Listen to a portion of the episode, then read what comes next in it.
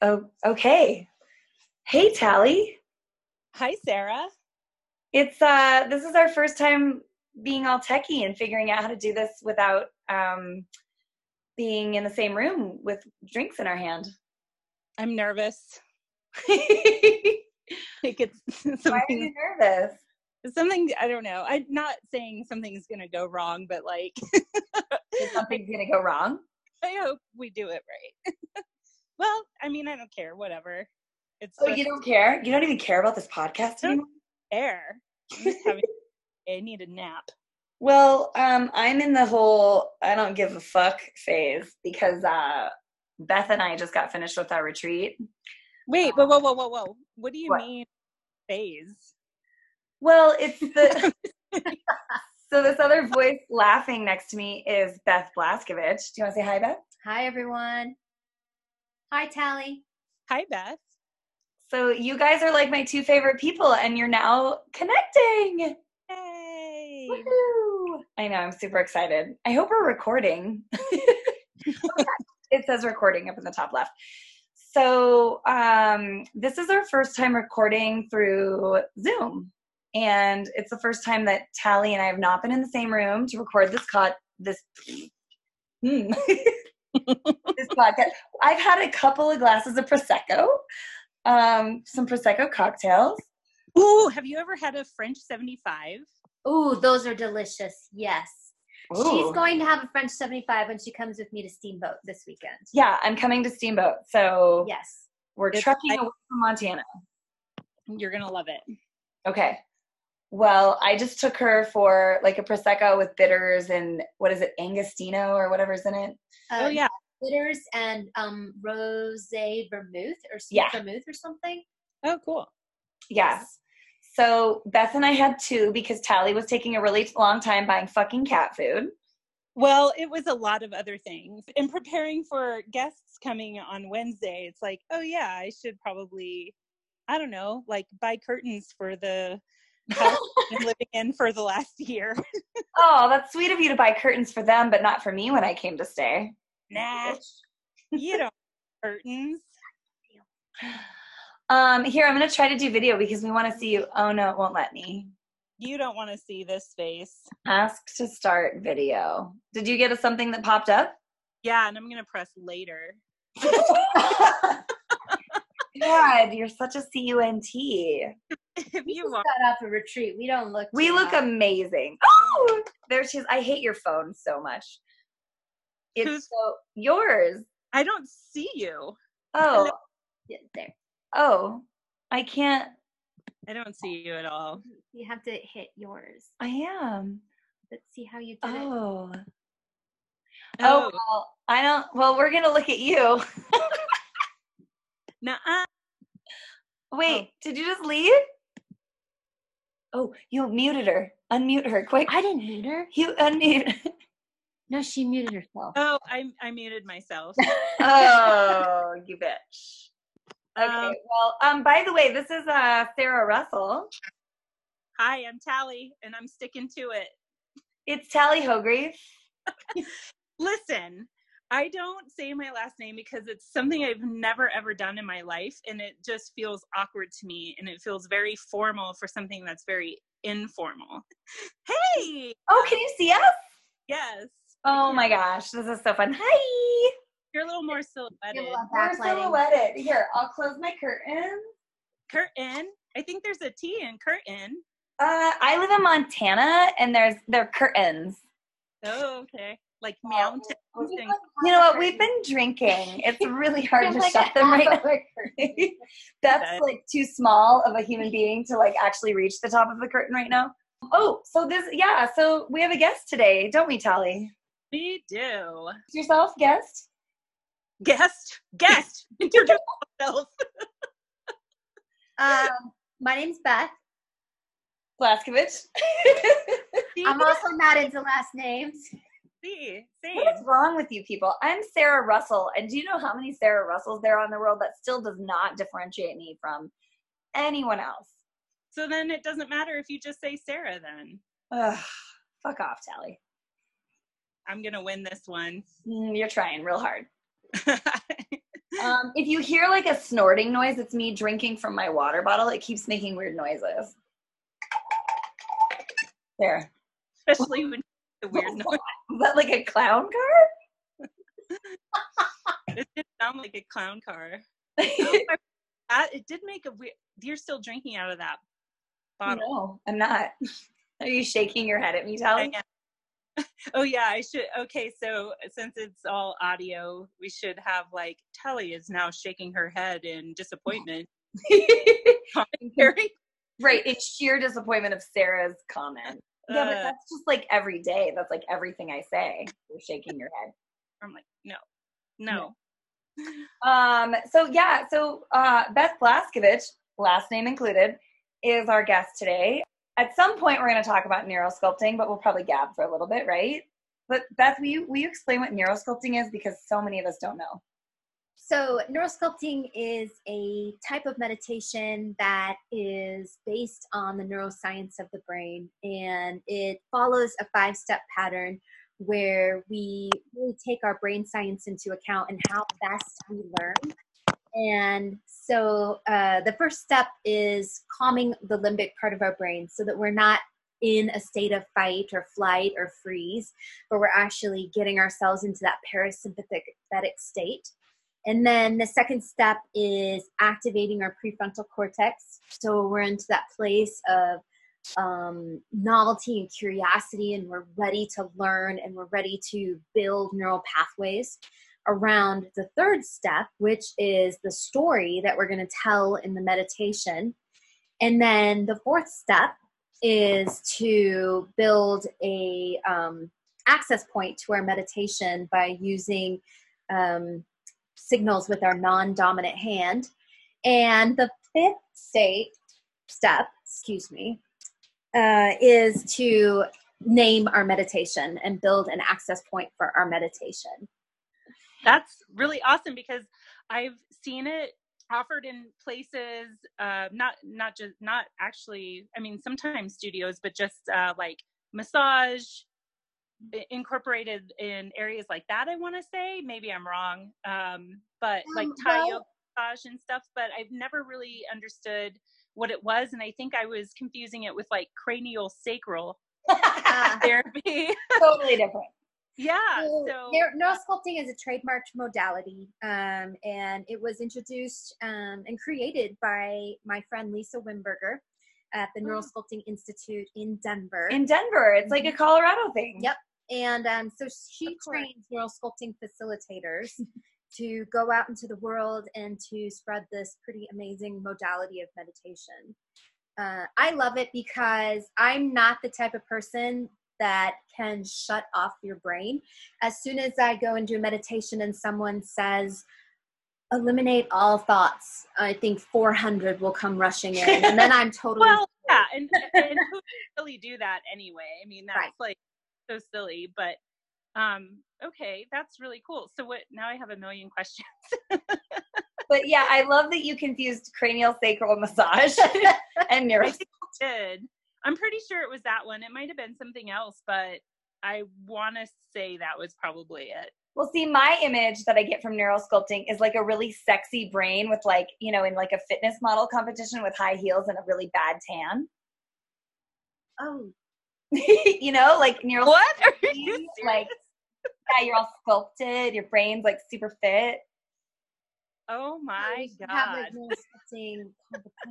yeah, like flex our brain. Where muscles? we flex our brain muscles. I thought that that's what it was. That's interesting. Yeah.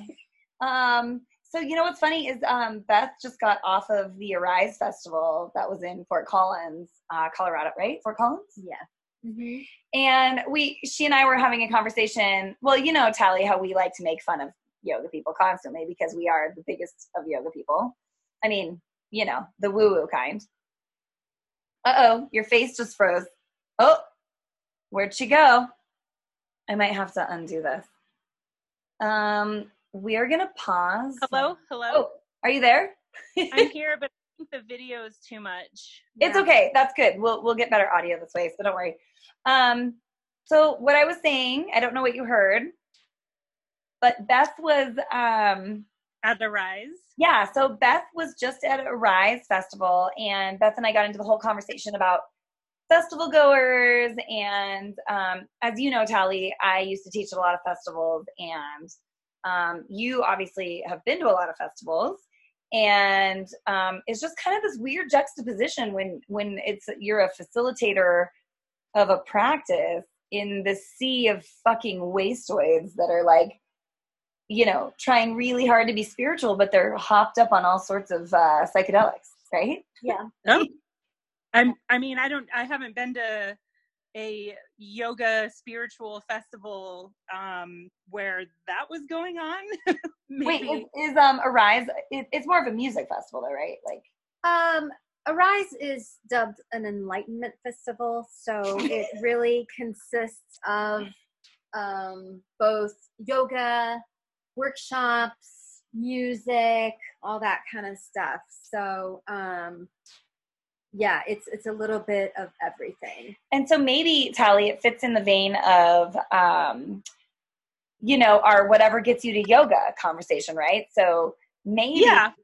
these people are there for the music and they're like, oh, maybe I'll check out this yoga class. And here Beth is sucking in dust, teaching a hundred people how to like enhance their brain in a meditation. I mean, I'm just getting this visual of this teeny tiny. Those of you that don't know Beth, um, she's like the cutest teeny tiny little blonde, and I can just imagine her on a stage, mic'd up, and being like, "All right, we're gonna do some meditation now," and like people are just dancing and yelling. Didn't you say somebody's yelling in the back?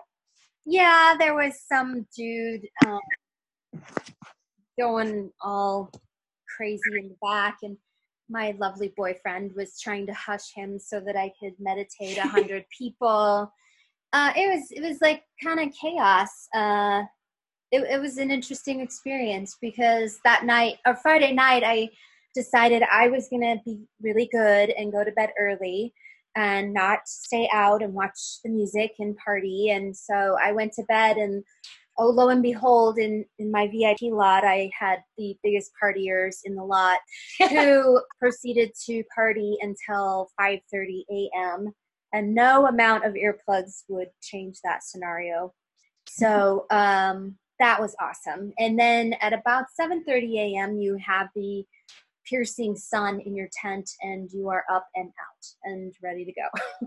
Yeah sounds like camping to me. Yeah it was awesome. Yeah well, um, I so, think first of all, I think that is to be expected, even if it is supposed to be more of a like heart opening type festival. So that's not really shocking. And back to your comment, Sarah, with I don't remember what you were saying, like if they were on oh psychedelics. I'm Oh, I'm totally making that up too. I, I have no idea if anybody. Yeah, but there is. I just assume immediately when I hear festival yeah. no matter what the festival. The festival could be like the, you know, like a Kundalini meditation situation, and I'd be like, ah, they're on drugs. That's a safe assumption. yeah, but but I don't think there's really anything wrong with that because it is showing proof that people who are depressed um, are actually feeling much better and more enlightened and more happy when they are on psychedelics. So to me, if you're going to be on psychedelics, that's probably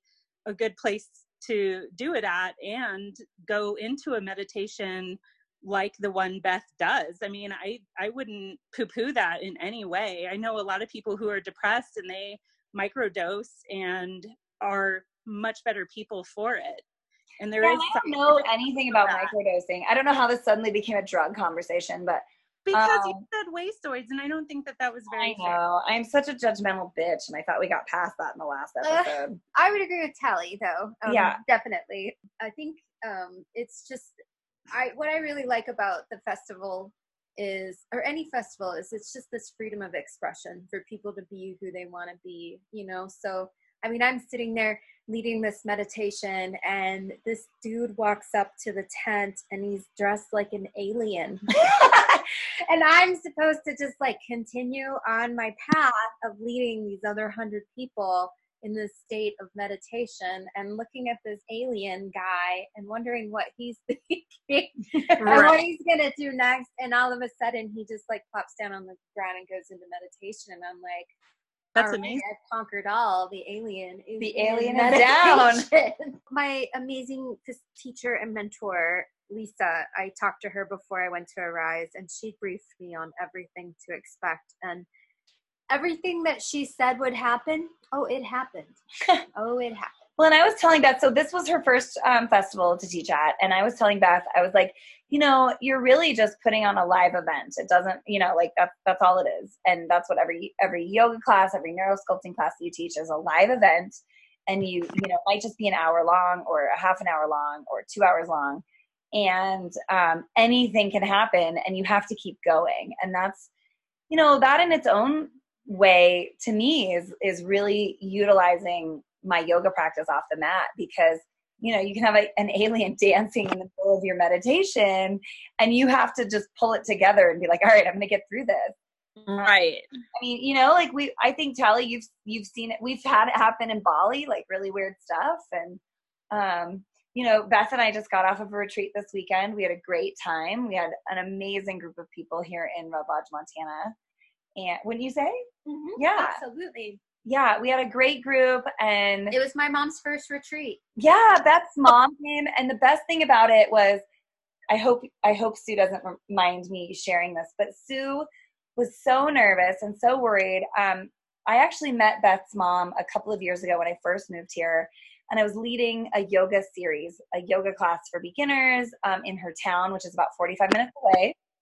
Um, and it was at a local gym and her mom showed up for one or two classes i think out of six and I was like, "Oh God, Beth, your mom hates me. She didn't come back." And Beth's like, "No, no, she she just you know she didn't feel like she could do it, and she had just had wrist surgery or something, right? Yeah." And so, um, you know, this whole time we were planning this retreat, we were like, "It's going to be really restorative." We did a. It was called a nature stillness, and it was all about. Um, you know, utilizing what we gather from nature into finding our own stillness through meditation, restorative yoga, and neurosculpting. So uh, I've actually never even facilitated a retreat that was this relaxing. It was really wonderful, really amazing. And we had some fun activities too. We went over Beartooth Pass towards Yellowstone. Um, we hiked around. We paddleboarded. Uh, excitingly enough, we paddleboarded and a hailstorm, a full-on fucking hailstorm came in like as the boards were coming in. Oh, And oh, yeah, uh, were they quarter size? Would you say? Oh, plus. Yeah. plus. Yeah. Uh, as we, you know, we're out of like phone service where I took everyone. So we're two hours out of phone. Well, we're an hour away from phone service. And so uh, I see the clouds rolling in. I'm like, okay, it's time to get off the water. Uh, and I'm thinking everyone's having this like really meditative experience floating on the water. And then all of a sudden there's goddamn white caps, man. And Tally, you know what that's like, right? Because I was like, oh, nice. You were able to get off the water No. before it got bad. And I'm like, oh, well, we we did our best. Uh, it was it was interesting, but uh, it's funny because one of our students sent us this video of us.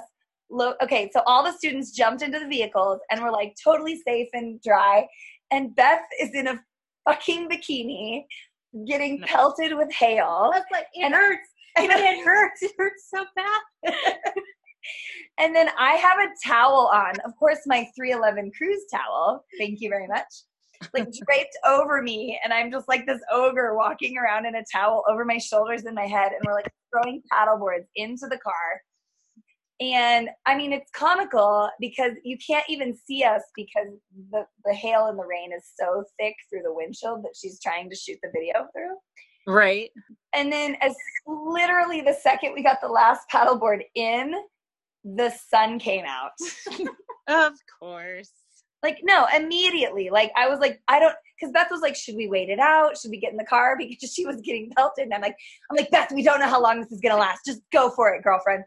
And so Right. we're like just throwing things into the van, and all of a sudden, the skies. It was like blue skies, sun shining, birds chirping, and golf golf ball size hail like all over the ground. You know, Yeah. like It never happened. yeah. So it was a, it was an, you know, I've done a lot of retreats. I've taught a lot of paddleboarding, and in Colorado, the weather's very unpredictable as well. And I took them to the most like serene, calmest, quietest private lake I could find. It was stunning. Stunning, yeah, absolutely stunning. And you guys got a good hour on the water, right? Yeah. Yeah. That's a good. That's a good amount of time. Yeah. Uh, but I was the- trying to do that. For, sorry, go ahead. Oh, I was gonna say the white caps really took took the meditation out of things at Oh, the yeah. very end. Tom's always like, he's like, hey, um, they um, have a paddleboard school here for little kids to teach them how to um, paddleboard on Clear Creek here in Golden. He's like, you should do it. And it's like, I am an adult, so I have a lot of fear, and I am not going to paddleboard down Clear Creek where it's like rapids. yeah, that's like whitewater. I know, and but it was so funny because I have seen the kids, and they really they are awesome. I'm they're about twelve, I would say between eight and twelve, and uh, when they get to the rapids and where it like kind of drops down, they drop down to one knee and put. I think they um either have the oar completely out for balance, Yeah, or like, like- up on the board. On one side yeah like they're holding on to it though but they're kneeling down on one knee and the other knee is bent at a 90 degree angle and they swim right through it. I mean they it it it's really fascinating but for me i know that all practice would just be washed away out of fear and i would just dive right into the water lose my paddle board lose my paddle so I don't even have any desire to do that i like being on the lake and just kind of hanging out and um, which i was hoping to do today but a storm also was building and blowing through so womp womp have has uh, Beth ever done this, or uh, maybe maybe this is a new idea to do um, neuro sculpting meditation on a paddleboard in the water? Well, I think that might have been our original idea. Yeah. yeah. Okay, Um, it, it could have been incredibly useful in the situation um, for some of our participants, but it was yeah, You know, the people that I was most worried about, Beth's mom being one of them. So I think let me get back to Beth's mom being a badass. So her mom was so scared of going on this retreat. Didn't your dad pull you aside? yeah. What what happened with your dad? My dad pulled me aside the day before to let me know that my mom had a lot of fear around the retreat um, because it was her first retreat. I think she pictured it was going to be a lot of like 20 something, Right. you know, fit Oh, that was her fear. I think so. I, I'm not sure, but just these very fit, fit yogis that Doing vinyasa the whole time. you know, Right. Um, hand standing for hours on end, and Well, honestly, that's how I felt when I went on my first retreat with Sarah. And I, I was like, I know I teach yoga, but um, I'm not the quintessential, like the Instagram yogi model that we all are jealous of. And uh, so I was really nervous thinking that it was going to be all these top notch, hardcore yogis that also handstands all day like that's just how they walk.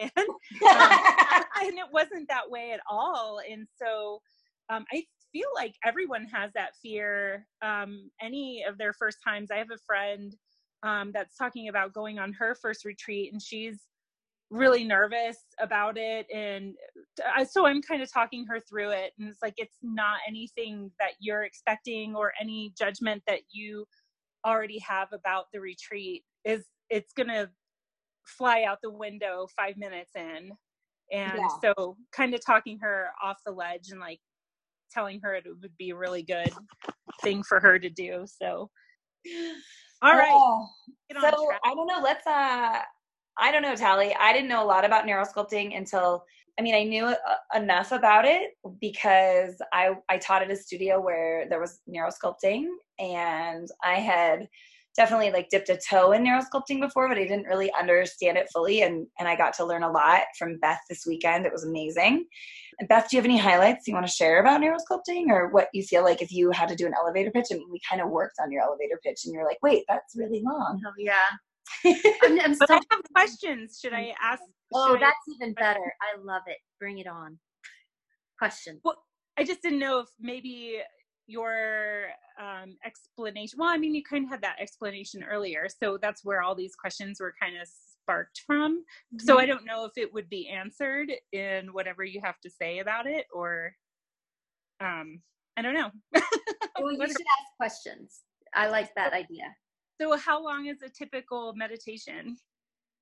So, you know, meditations are anywhere from 10 minutes to 20 minutes that I, I lead guided meditations. When you're doing it on your own and you've really worked on um, understanding those five steps and moving through them on your own, you can make them as long as you would like, Okay. short as you would like.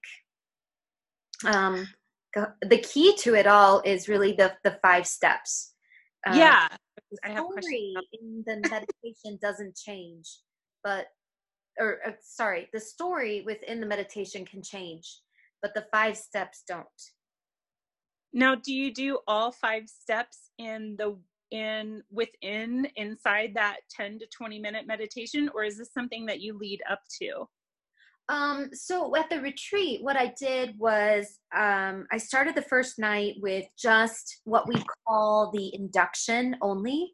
And the induction is the first two of the five steps. So that's the process of calming the limbic part of your brain and really telling yourself that you're safe addressing all the ways in which you're safe and then up activating the prefrontal cortex um, so just those two steps alone really get us into that state of parasympathetic and calms our nervous system, brings our resources back to our midline, reduces our stress hormones. So I started there because, you know, a lot of people are really new to meditation and don't really know how we're going to go about this. So it's a really nice way to start the process.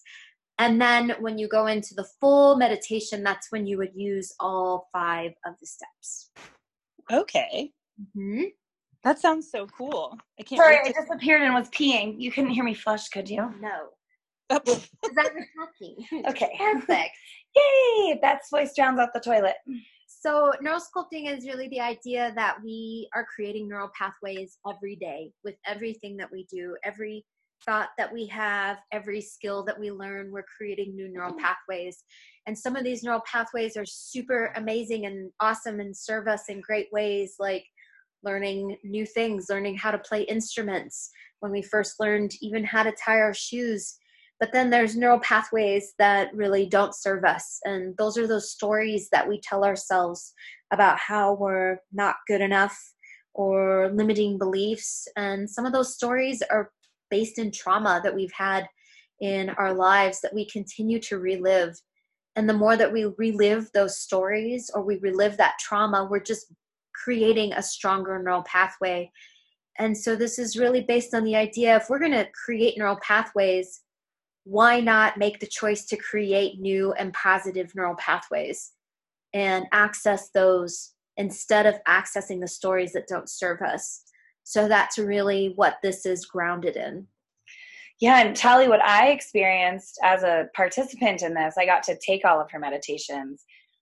I found it exhausting because you're literally training your brain, right? Yeah. So, in a regular meditation where I am focused on something um, like my breath or a visualization exercise, which are all wonderful, I found this meditation was a lot more challenging, and I can see it being harder for people to step into if they don't have any experience in meditation whatsoever. But I feel like just after four days of doing it or three days of doing it, I'm already feeling a shift. Is that even a thing? Oh, it's definitely a thing. Yeah. I mean, every time you access this, you're creating a shift, you know?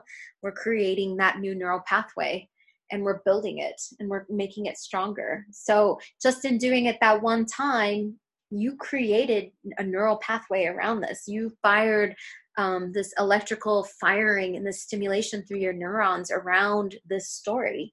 So, do I have to remember my story so that I can keep that pathway open? I think that it's good if you're working on one particular thing to keep accessing that same story. Yeah, because it's the same idea of accessing that same story that's not serving you. Right. Um, we can have many stories with which you're cycling throughout, though, and throughout our meditations, when we, you know, make this a long-term practice, that same story may just shift in small ways, and I, I would say it's really um, advantageous to go with the shift. Okay. Cool. Interesting. Yeah, it really it really is kind of mind blowing, Tally. Like, uh, I encourage you to maybe jump into a class while you're, you know, the next time you're in Denver. Yeah. Um, you know, and also what's really interesting is one of the she's a mentor, Michelle. Yeah. So there's a mentor at the Neurosculpting Institute who has really been there with Lisa for quite a while, right? Like since the beginning. Oh yeah. Mhm. And when I did, and Tally, you obviously know how I teach restorative classes and I tell a story, you know, I, I bring people on this journey, right? Like we talked about the guest house um, Yeah. meditation that I lead, which I led this weekend. I haven't led it for three years and I led it. Oh wow. weekend. Yeah. It was intense. Mhm. And did you like that one? I did. Yeah. Yeah. I think a lot of people liked it. Yeah. There was a a, a, a hush over the the retreat goers for a long. Even the time. mosquitoes stopped moving. Yeah. I couldn't get the mosquitoes to stop moving. They destroyed me. I the mosquitoes to silence. I know, but I have a little bit more experience. In mosquito whispering. yeah, mosquito wrangling. Um, no, it was uh, just to, you know digression. Uh, Beth was leading the very first meditation of the evening on Thursday, and all of a sudden, so I've lived in Montana. This is my third summer, and you know I like it because it's a lot like Colorado. We don't have a ton of mosquitoes, and you know there's like maybe two weeks of mosquitoes when it gets really rainy, and then it dries out and everything's great. Well, we have had a really, I mean, it snowed like a month ago. Here it is, you know, August, and um, it, we've had so much rain and so we've had so many mosquitoes there's so much standing water that there was a moment where we were like literally running from a swarm of mosquitoes into the into the retreat house Oh And- wow. you know a couple come in because the door you know you open the door and you slam it again but there's like you know 12 that follow you in and so we're just running around just killing mosquitoes and i don't kill anything but mosquitoes have no right to live like It's yeah, it's what been purpose? that in Like, Colorado too. Yeah. So yeah, so it's a very similar climate to Colorado. And I mean, we had a student from Colorado and she's like, what the fuck is this? Like, I don't Yeah. understand. I'm like, I, I sw- and I don't think she believed me when I said this, this doesn't ever happen. Um, it was pretty funny. But um, so Beth is being, well, and we're all like zened out in meditation. And after the meditation, I look at Beth's shoulder and she's got like welts on her shoulder. And I'm like, what happened? And she's like, well, what, what happened? Oh, it was one mosquito continuously me up, and I wanted to smack the shit out of it, but everyone's in meditation, and that would just be horrible.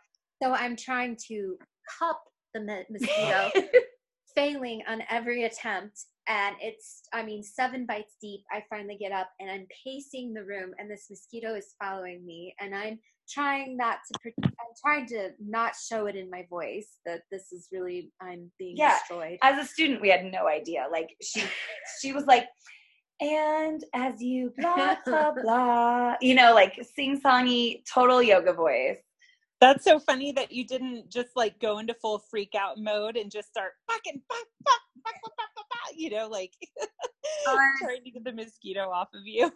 losing my mind. And like Sarah said, when they came out, I was like, hey, everyone, check it out. And Yeah. seven huge welts deep.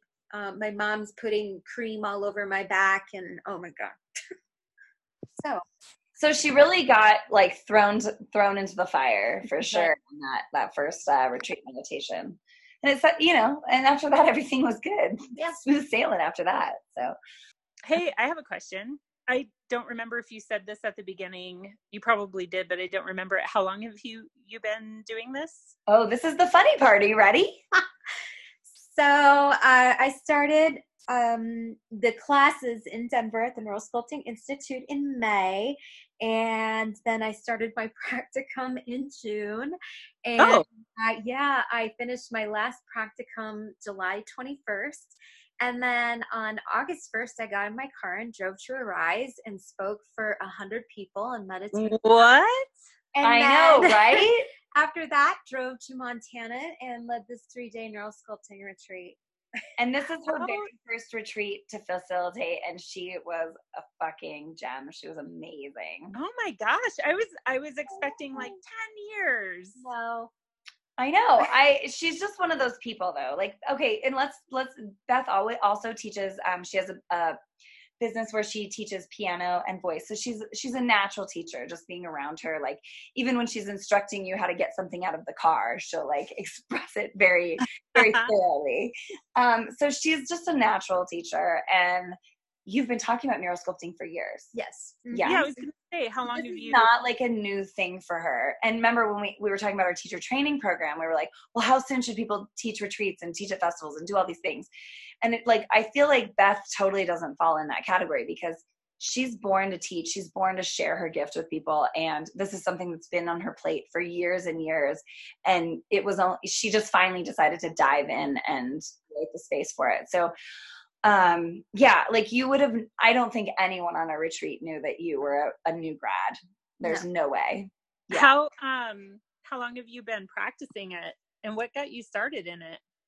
Um, well, I discovered neurosculpting um, as I as I mentioned. Um, Lisa Wimberger, the founder of Neurosculpting Institute, is a friend of mine, and um, it was shortly after I had um, an injury. I was um, on a mountain skiing, and I was struck by a snowboarder, and I wasn't wearing a helmet, and he put his snowboard into the back of my head so I had a, a, pretty massive injury and a lot of trauma from that, and um, a lot of post traumatic stress from it as well. And so I found that um, I discovered neurosculpting, and it really helped me with moving through the the stress of of this injury because my uh, I have a few loves in life, but one of the top is skiing, and I couldn't imagine a life without skiing ever ever. So having all this post traumatic stress and just freaking out on the mountain and going completely in the, my limbic brain and freezing was just not an option. And so I started using neurosculpting. And then I started attending a lot of classes that Lisa was doing in Denver when I lived in Denver at the time. And I just really enjoyed it and weaved in and out of the Institute and in and out of classes and toyed with the idea of getting trained and then didn't and then just took the leap and decided in what year is this? This is 19. Oh, good. uh, decided at the end of 2018 this was this was the next thing. This was what I was definitely going to do. This Okay. That's yeah, amazing. You've been sharing it with me for about two or three years. Three Yeah. years? Yeah. Mhm. Yeah. Um, Okay. I've had a, a an aha moment as soon as you said that. I have a friend, a close friend of mine that suffered a traumatic head injury um at least six year five years ago six years ago now and that's what she was doing and i didn't realize that was it and she had uh she hit her head so hard that she lost all sense of smell and wow. they were trying to get it back with neurosculpting. And I remember her saying that, and I really had no idea what it was at the time. And I don't, well, at the time, even up until this podcast. And and I was thinking that it wasn't the same thing, but as soon as you shared your story, I, I immediately went to her in my mind and that was definitely what she was doing. And she tried it for about a year. She would go probably once or twice a week to try to get her smell to come back.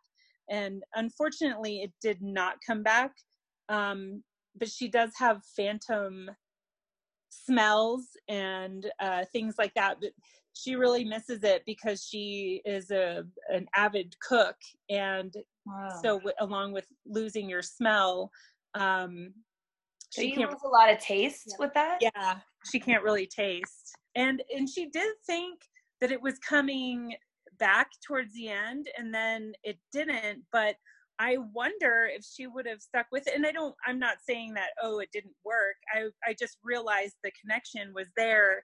And i i feel like it was starting to work. And then i don't know her brain just didn't allow for it to happen. Or maybe her injury was just so hard that it just isn't coming back. And they said if it if it wasn't going to come back at this point it's probably never coming back. And she still um, does not have it to this day unfortunately. But i feel like she should should have continued in except for you know i don't know why um, she just thought it would be a good idea like oh well it didn't work after a year to not continue because maybe you never know you know Hey, you know what I just realized? what What's the name of our podcast, Tally? i thought you said it at the beginning I think I just was really forcing you to say your last name. oh Beth is looking at it. She's like, I don't think you said it. We're really bad at this. This is Oh, what eight? namaste and rose Namaste and Rose. Well, you're already listening to the goddamn podcast. So well that's why that's the other thing and it's like and why do we also have to introduce ourselves our names are on there including last names Hey, anyway hey. um, you shut your mouth. hey i'm going back to i'm talking about a really good story about neurosculpting I know, but it just dawned on me. My brain just clicked on, and I'm like, oh my god, we didn't introduce the podcast. Sarah, i think you An need some hour in. neural sculpting so you can make your brain focus in the same line. Exactly. Yeah. but no i think that's really cool i'm glad i made that connection and so yeah like a head injury so so the, that's one of the benefits of neurosculpting as well right beth that uh, Yes. head injuries and traumas in that like in a physical sense Yes. more than med- uh, mental i mean I, both. Both. Definitely. yeah Um, okay.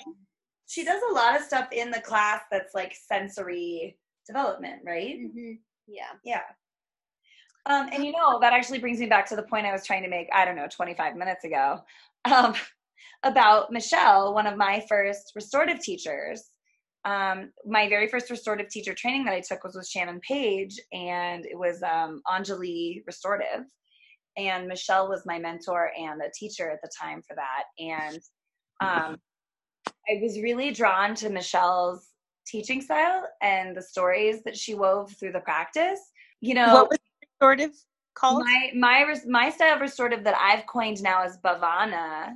I recognize after you know over a decade of teaching the style, and then now taking Beth's neurosculpting core like classes this week, really recognizing the influence that neurosculpting has had in my practice as a yoga facilitator without knowing about neurosculpting because of the influence of one of my teachers who was a neurosculpt teacher and facilitator. And I just think that's really interesting because, you know, it's funny, I, I busted out my restorative yoga manual and I was like, Beth, I want you to look at this because I have all this information about the brain and all this stuff. And um, it's just, you know, it's funny because I had all this knowledge and training and understanding of this and what the brain does in meditation without ever knowing where I got it. And you know, Tally and I are really big on on giving props to our mentors and our teachers. And I get to finally say that I think neurosculpting, even though I've never taken a neurosculpting course in my life from from Lisa, but her influence is very far and wide. I, you know, very far. I mean, mm-hmm. obviously, I, I I learned a lot in Denver, but so it kind of crept in probably in a lot of ways. And I just I really appreciate that I have that intrinsic knowledge in my practice without even knowing that's where it came from. So Isn't that awesome where you don't even realize that there's a component that you are already practicing? well, and now I understand it. I'm a big um, Yeah. anybody that takes my teacher training knows that I am always like, if you you always need to know why you're doing something. Yeah. And that's what I love about Beth's classes was she's like these this is what we're going to do. This is why we're going to do it. And how many times have you showed up for a meditation class and you are told we're going to sit here and meditate for 5 10 15 20 30 minutes but you're not told why? Like what's happening in my brain right now? I mean otherwise you go in limbic and you're like am i doing this right? Um, am i sitting pr- the right way? Am i breathing the right way? Uh-oh i had a thought. Oh there's another thought. Oh i'm thinking right now i mean that's me all the time in meditation when i don't have a guidance you Right. know And now I've failed. yeah and now i oh, i Wow. suck at this and i'm never going to do it again i mean i feel like a lot of people that say oh i don't do yoga or i don't meditate because it's boring it's like there's nothing boring about my meditation at all i feel like my meditation is so active and rewarding and i'm so grateful it's a part of my everyday and i probably am getting and gathering bits and pieces of, of neurosculpting without ever knowing it and this this makes me really want to um, tell you like i think next time i'm in denver we should we should take a class did I lose Tally? Fuck. Tally? Are you there? Off, I know she's off. off. Well, we lost Tally, so we're gonna come back. Okay. Well, hi, Tally. Hi. I don't even know what got recorded and what didn't. Tally, did you have any other questions about neurosculpting? Um, okay, let's see. I think I did, and then all that happened, then I peed and oh gosh, let's see. Oh, okay. Well, I know I know this is gonna sound silly because we should meditate every day, but sometimes that's not gonna happen. Do you for this method to be effective and reality for most working people, kids, and everything else, would you say three times a week, two times a week, five times a week for 10 minutes a day? Or like what would be a realistic goal? Because I, I wish I could live in yoga land, but that doesn't always happen. And sometimes I, I might forget to meditate or just even take time to slow down my breathing you know? So um and and just take a take 10 minutes for yourself you know? So many of us are like that um women in particular i feel but um do you have a, a realistic um goal in mind for for something like that? Well, um, so the idea around this is the idea of neuroplasticity, and that the more often that you exercise this thought through meditation, the more that you're going to grow this neural network around this new idea, this new belief, and rewrite this story. But um, here's the great thing about neurosculpting that I also love is remember I talked about five steps, and step four is um, creating a hand gesture or tapping with the non-dominant hand during the meditation. Step five is building a linguistic association with the meditation by naming it. So, with step four and step five, the really cool thing about these is that these are ways that you can access that meditation in your day to day life. So, for example, I have this meditation that um, a guided meditation that was done with Lisa when I was in training, and it really centers around the idea that all you have to do is breathe. That's the only thing that has to happen for you. Nothing else. Your Okay. only responsibility is to breathe. So I have a hand gesture that I created in that meditation. And in my day to day, when things get really heavy or I'm stressed out, I bring forth that hand gesture. I do that hand gesture. And it reminds me of that meditative state and can bring me back to that place and remind me of that meditation and really calms me. Yeah, so I, I kind of answered your question in a different way. I mean, of course, the goal is to try to start your day with meditation and or end your day with meditation but that's not real as you said so having these access points can take us back to that place really quickly in the moment Wow. incredible and and uh, that was uh, actually answered my second part to that question like is there anything that you can do during the day when you're driving to work and somebody cuts you off or you're having a rough day or something? So that's really incredible. I can't wait to um to try this. Oh i do have another question. Yeah. questions how do you know how long this practice has been going on? Well like i said it was started by the founder of neurosculpting lisa wimberger Would it be on the neurosculpting website? it would definitely be on the neurosculpting website Maybe I can find it while you guys are bullshitting. okay yeah perfect yeah just to Um, know how long it's um, been It's around fairly new, right? Yeah. So Lisa has written several books about neurosculpting and about her process with neurosculpting. Her first book was entitled New Beliefs, New Brain, and it really talks about how she came um, to the ideas of neurosculpting and how she created it to serve herself and her needs um, as she was suffering from seizures that were causing her to go into a freeze state. Really? So, yeah. So um, the yeah. book is fascinating. This is this is also really interesting, Tally. And so I think I told you I was like having all these weird health issues, right? And I wasn't feeling good, and and I was I was going through something um, the last several months. I've been calling episodes, and it's just so strange that all of this is showing up in my life at once. But I have found out I've been diagnosed with a seizure disorder recently, and which is really fucking scary. What's a seizure? Dis- what do you mean? Well, I mean it's a form. I have a form of epilepsy, essentially. I'm 38 years old and I'm just learning this. It's really brought on by stress and lack of sleep is when I notice it the most, when I have the biggest problems. I the way I was describing these episodes was it was it felt like when you walk around a corner and somebody jumps out at you and says boo, right? And you have that momentary freeze response where you have that momentary not adrenaline rush but this fear, right? Huh? And then it's crossed between that and that adrenaline rush where you feel it flow to your fingers and toes. And I was getting to the point where I was getting pins and needles in my right hand. When I was reading Lisa's bio, I didn't know anything about her epilepsy. And I mean, I had tears in my eyes. I think, didn't I? Didn't I call you and tell you? Mm-hmm. Yeah, I, I called and told Beth. I was like, "Oh my god!" I had I had no idea that Lisa had this, and and I'm I'm feeling like that's why I'm drawn to it right now. And knowing that the founder of this has, you know, has suffered from something that I am like for the very first time in my life experiencing this has been this has been eye opening, and you know, it, it, definitely comes back to my stress levels and how I how I navigate stress. And I think that neurosculpting is definitely going to be um, a huge part of mm, you know a huge tool in my my arsenal um, when it comes to my toolbox of, of navigating that. So that's really interesting. Tom um, has seizures.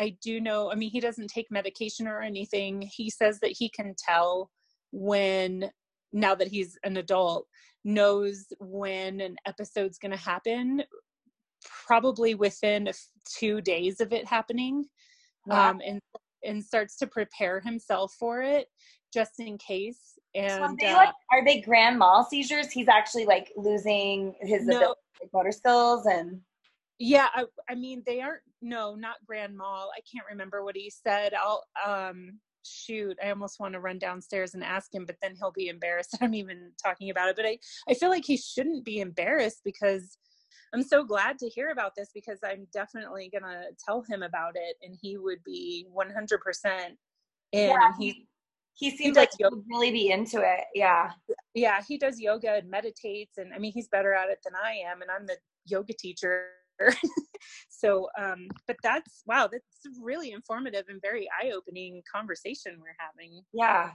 Yeah it's you know i know for me it was just things we had this whole conversation about manifestation a while back and it feels like part of that like like i'm i'm getting exactly the information that i need when i need it because you know had i learned about you know seizures and, and neurosculpting like lisa's you know i probably i might have even read that she, that, that she had seizures a while ago and and never put it together because i wasn't having seizures. It's it's really amazing the power that meditation has. And i think that's also part of why we we're drawn to yoga and the power that we have to you know bring this modality into our lives and to other people's lives. And um yeah i'm just so grateful for, for beth for for facilitating this this week. And um, I just wish it was available in my tiny town in Red Lodge, and I look forward to doing some online stuff with you, Beth.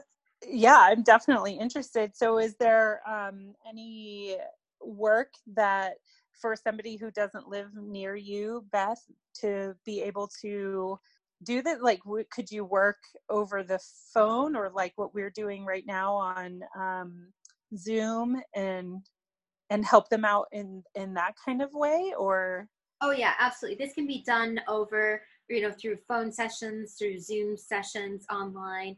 It's really designed to teach you the tools so that once you understand the five-step process, you can utilize this at home on your own.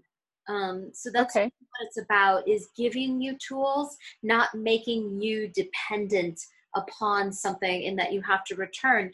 Now, I really love guided meditations. I love them even more than working through the practice myself. So I have recorded a lot of meditations. And so sometimes I'll just get up and turn that on, put my headphones on, and just go through a guided meditation. And I really encouraged retreat goers this weekend to record the meditations I was doing so that they could take them home and just walk through them. Um, and then, you know, once you have those, you can walk through them as much as you want to and then once you have that that five step process down you can change that story in the middle of that five step process for whatever it is that you want to work on and then i think it's really beneficial in situations like you're talking about sarah is that um that somatic cue with the, the hand gesture. Yeah. You know um, i wonder if you worked on that meditation long enough and rewrote that story long enough for yourself had that somatic cue if it could reverse those feel that coming on those episodes coming yeah. on. Yeah yeah especially at the beginning of the i mean i don't know who knows how long you've been having them but if this is a new thing for your body perhaps something like neurosculpting can reverse that um, if it isn't something yeah, I hope so. Yeah. It's I mean, even somebody, for somebody like Tom that has Yeah. been having him since he was in kindergarten, maybe, I mean, I don't know, but I know he would be totally into that. And I and I want to also like say that you don't have to be having seizures to try neurosculpting. Right. I mean, Mhm. meditation has always been something I've been super drawn to, and I'm I'm really grateful to my very first teacher training for for not doing a single goddamn asana for the first like three weeks of it. But you know, especially for people with monkey mind that say that meditation isn't any fun or they can't do it, I think this makes it a lot more accessible because you know those people that can't do it usually have more of an analytical mind.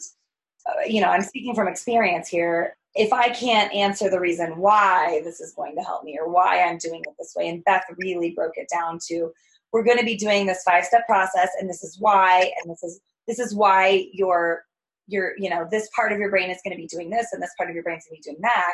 And so when I do go into my analytical mind for a second and say, "Am I doing this right?" I remember Beth telling me, "There's none of that. You're you're doing it right because you're here. You don't even have to ask that question."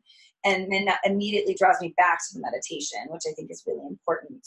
and also the same type of people have have a tool to use once they're out of that specific um, you know best teaching them or something like that where like uh, you were just explaining that it's something that you can use during the day that only you notice and that only you are using um, so that is kind of like a take home to that person that has that type of brain of I need to know why and I need to have this something in my hand, so to speak, to validate it or whatever, you know. Yeah. Yeah. Well, on that note, Tally, should we should we have Beth lead us in a neurosculpting meditation? Yes, but I have something to say Oh, please do. because um, last time we talked, I had gone to the naturopathic doctor oh, yeah, yeah, yeah. Oh my Yeah. god. Yeah, tell me all about that. yeah and so it was very I, you know i was like i'm interested in all the things whatever you because she does chinese medicine acupuncture massage cupping you name it. And um, so i was just open to whatever she thought i needed and i didn't didn't even really know what i needed. And you know i say as we joke around on this podcast that i can't burp so it's like i don't know maybe something digestive gaining weight and i know it's stress but you never know is it something else? And so she was y- y- looked at my tongue and all these things and it was just really really a great experience. Um, but one thing that i wasn't prepared for and this ties actually this is perfect because it ties into neurosculpting. I'm i'm guessing it does. I'm i'm pretty sure it will once i say it. So you know how when you go to a doctor's office and you fill out questionnaires family history all of that? Well i wrote down that my mom had ms and that she passed away 6 years ago you know just for that medical history. So I wasn't expecting this.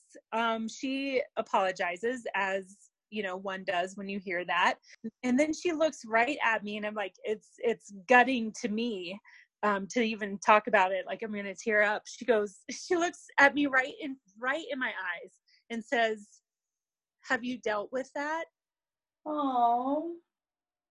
and i just i sat there and of course like now i'm tearing up. Um i said no i don't think i have. And she's like you need to. And it's like yeah i guess you're right. I just because i just figured i knew she was going to pass away from it so there was really nothing to deal with.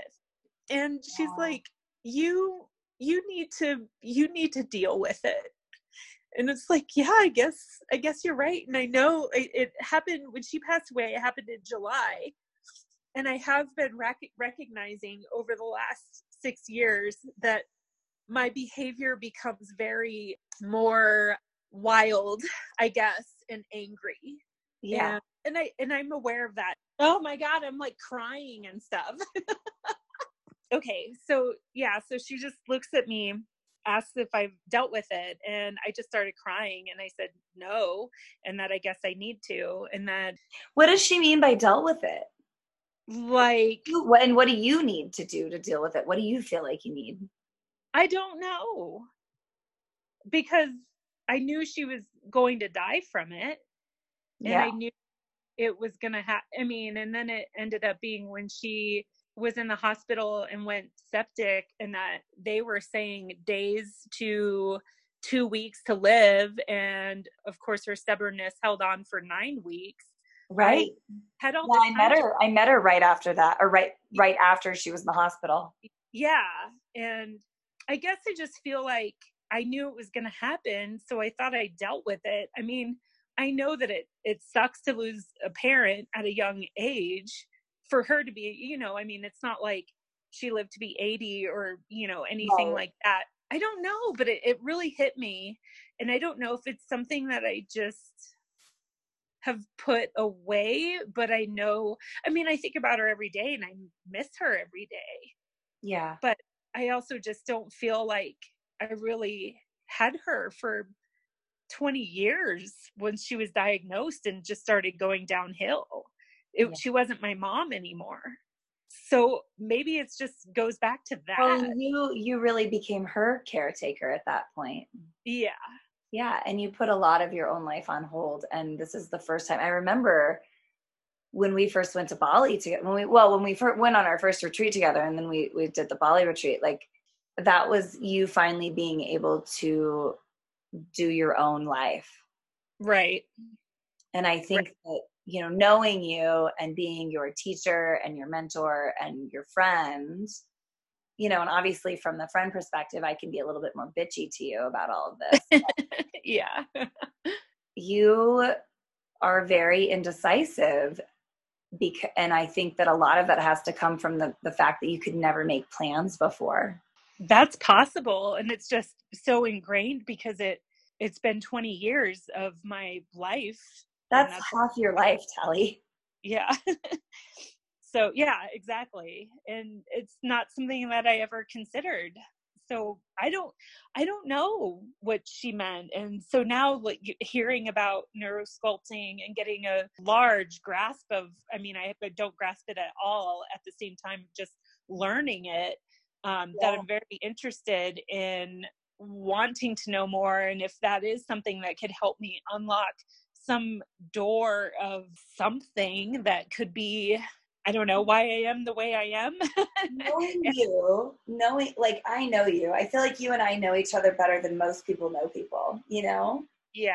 um, we've been a lot in a lot of compromising situations together um, i know the things that i push you on the most and i get irritated with you about you know i'm going to get irritated with you about because you already know those things about yourself but you you don't change them do you know what i mean Yeah. and when you you're stubborn as hell so when you like your mom so Yeah. when you decide that you're going to do something you just fucking do it but it takes a lot of push for you to just decide you want to do something and i i don't know maybe beth can chime in here but i, I feel like maybe her her pathway is that she can't make plans because there's a lot of uncertainty. And, and you talked about the scarf model. Mm-hmm. So this is this was a really interesting revelation for me in my training, and I passed this learning on to the retreat goers this weekend. And it's called the scarf model, and it's um, by a, a neuroscientist named David Rock who founded the Neuro Leadership Institute. And the scarf model is this idea that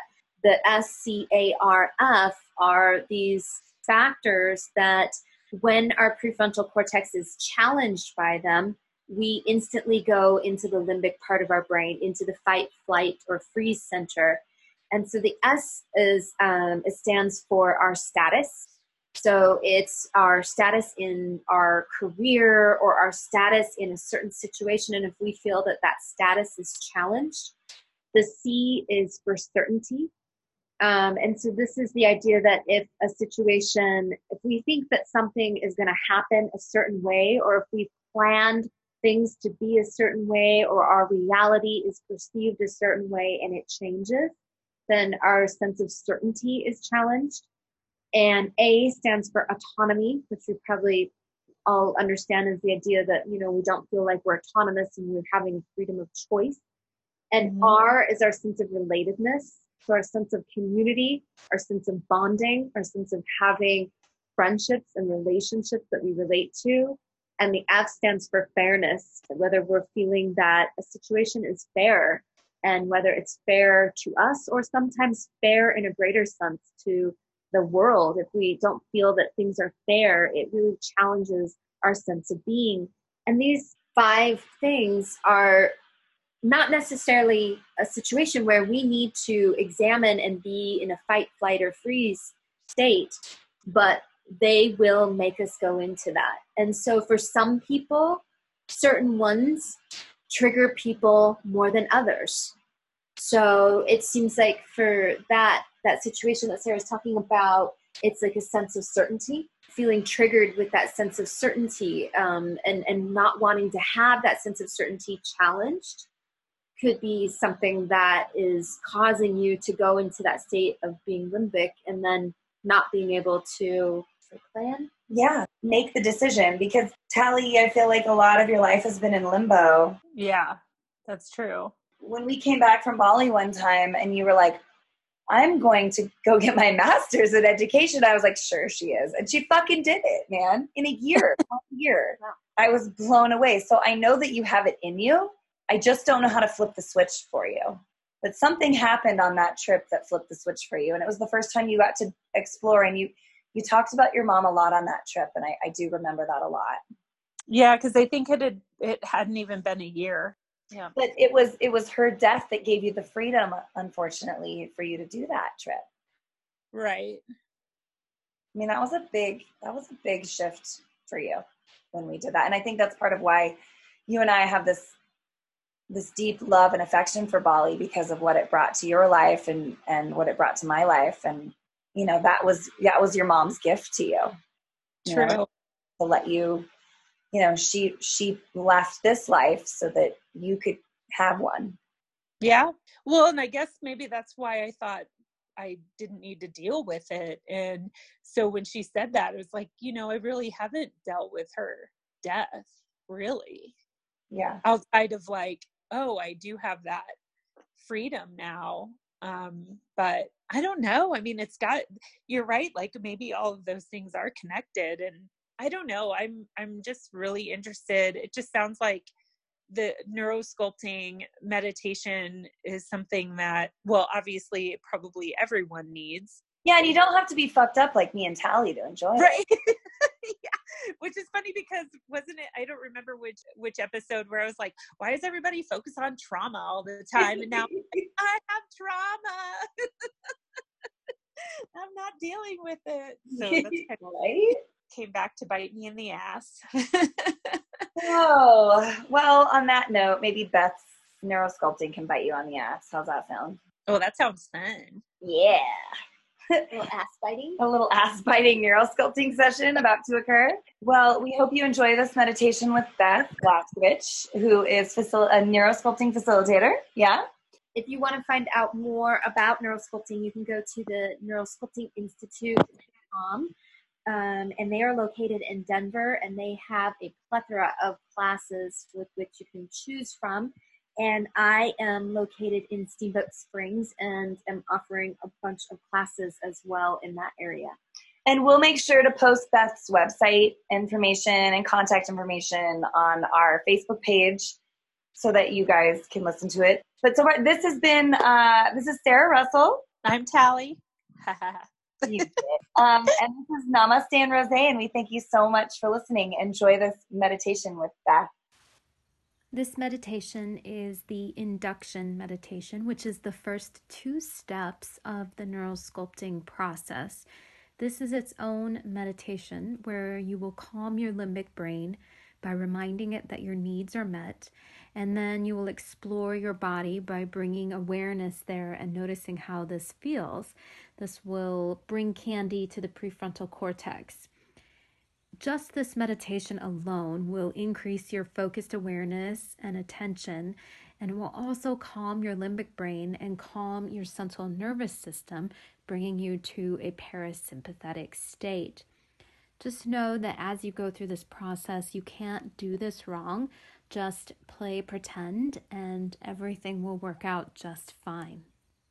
When you are ready, I invite you to close your eyes and allow your body to get as comfortable as you need to.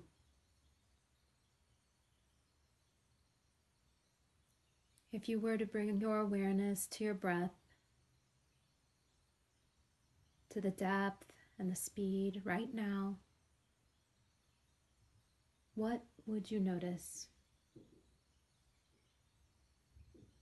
No forcing or changing, just simply noticing.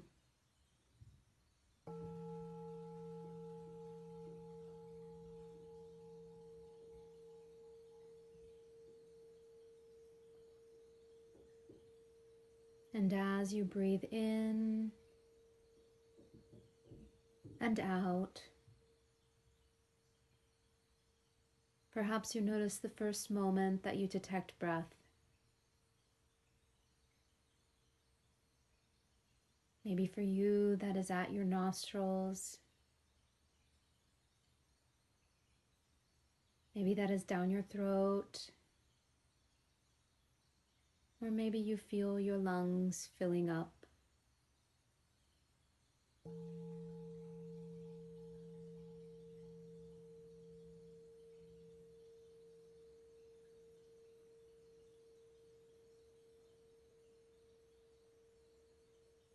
Breathing in and out.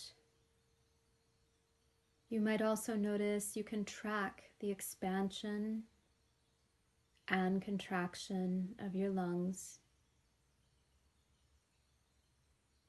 Noting the repetitious pattern of filling and emptying as you relax even more.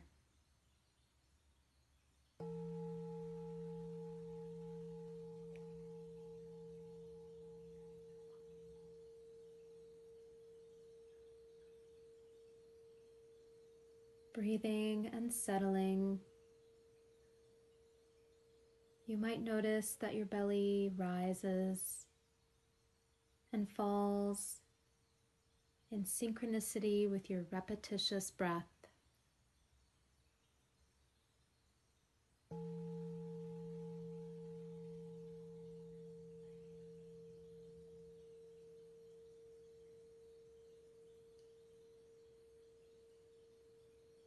Perhaps with just a little awareness, you might begin to deepen your inhale and deepen your exhale, allowing you to relax and to settle into your space just a little more.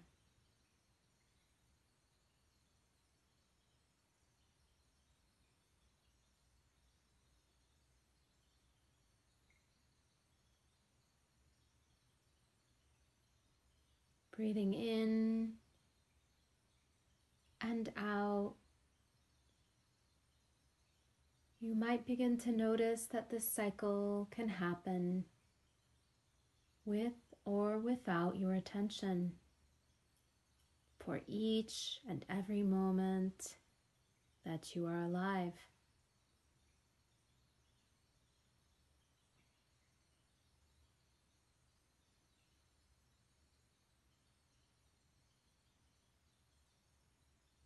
Perhaps you might begin to allow your bones to settle more deeply, noticing that you are completely and fully supported by gravity.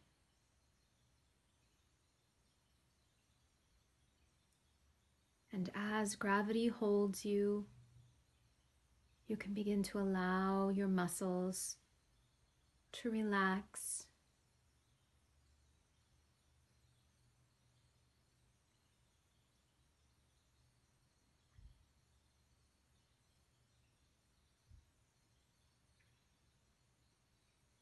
Breath breathing itself and gravity supporting you in each moment.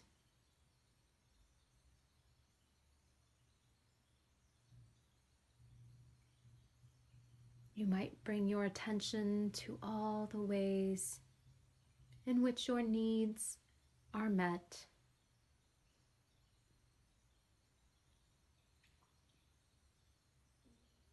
Perhaps you notice that you are nourished with access to food and water.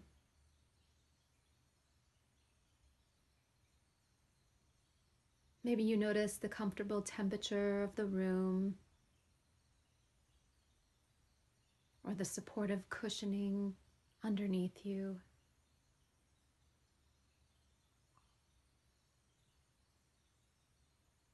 Or perhaps for you, that might be something different.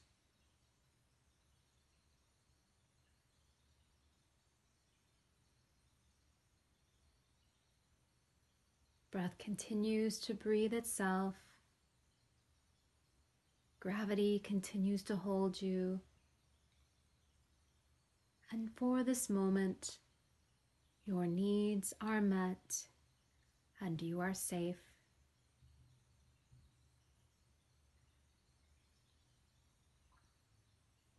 So you might take comfort knowing that you can move and direct your awareness anywhere you would like to direct it, and your needs will continue to remain met. Breath will continue to breathe itself.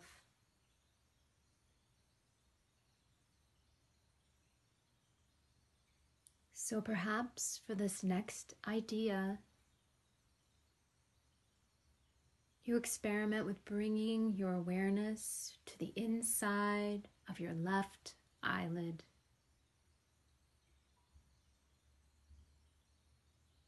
Perhaps that's a sensation that you feel, or maybe you imagine that place in your mind's eye.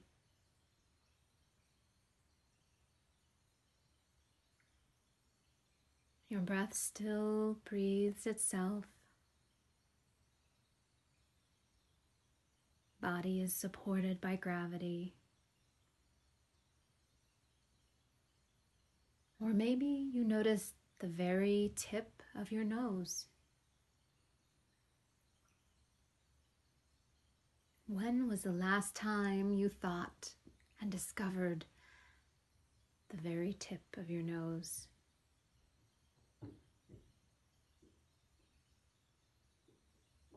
Or maybe you bring your awareness to a part of your body that you have never discovered before. Where might that be?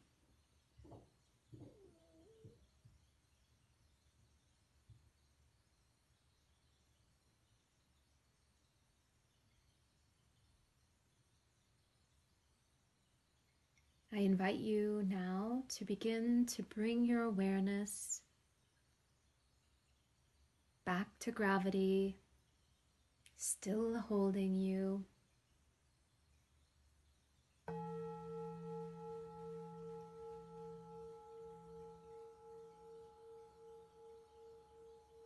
Maybe noticing a little bit more of your surroundings.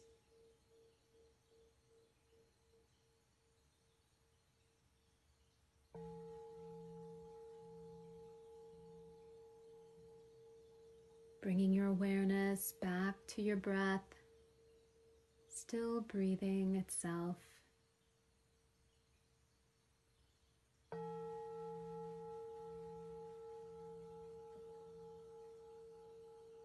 Bringing your awareness back into your present moment.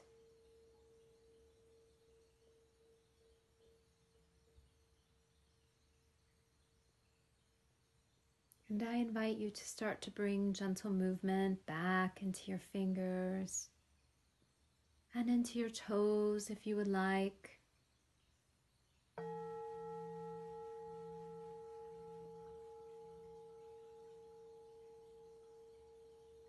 And only when you're ready, you can open your eyes and end your meditation.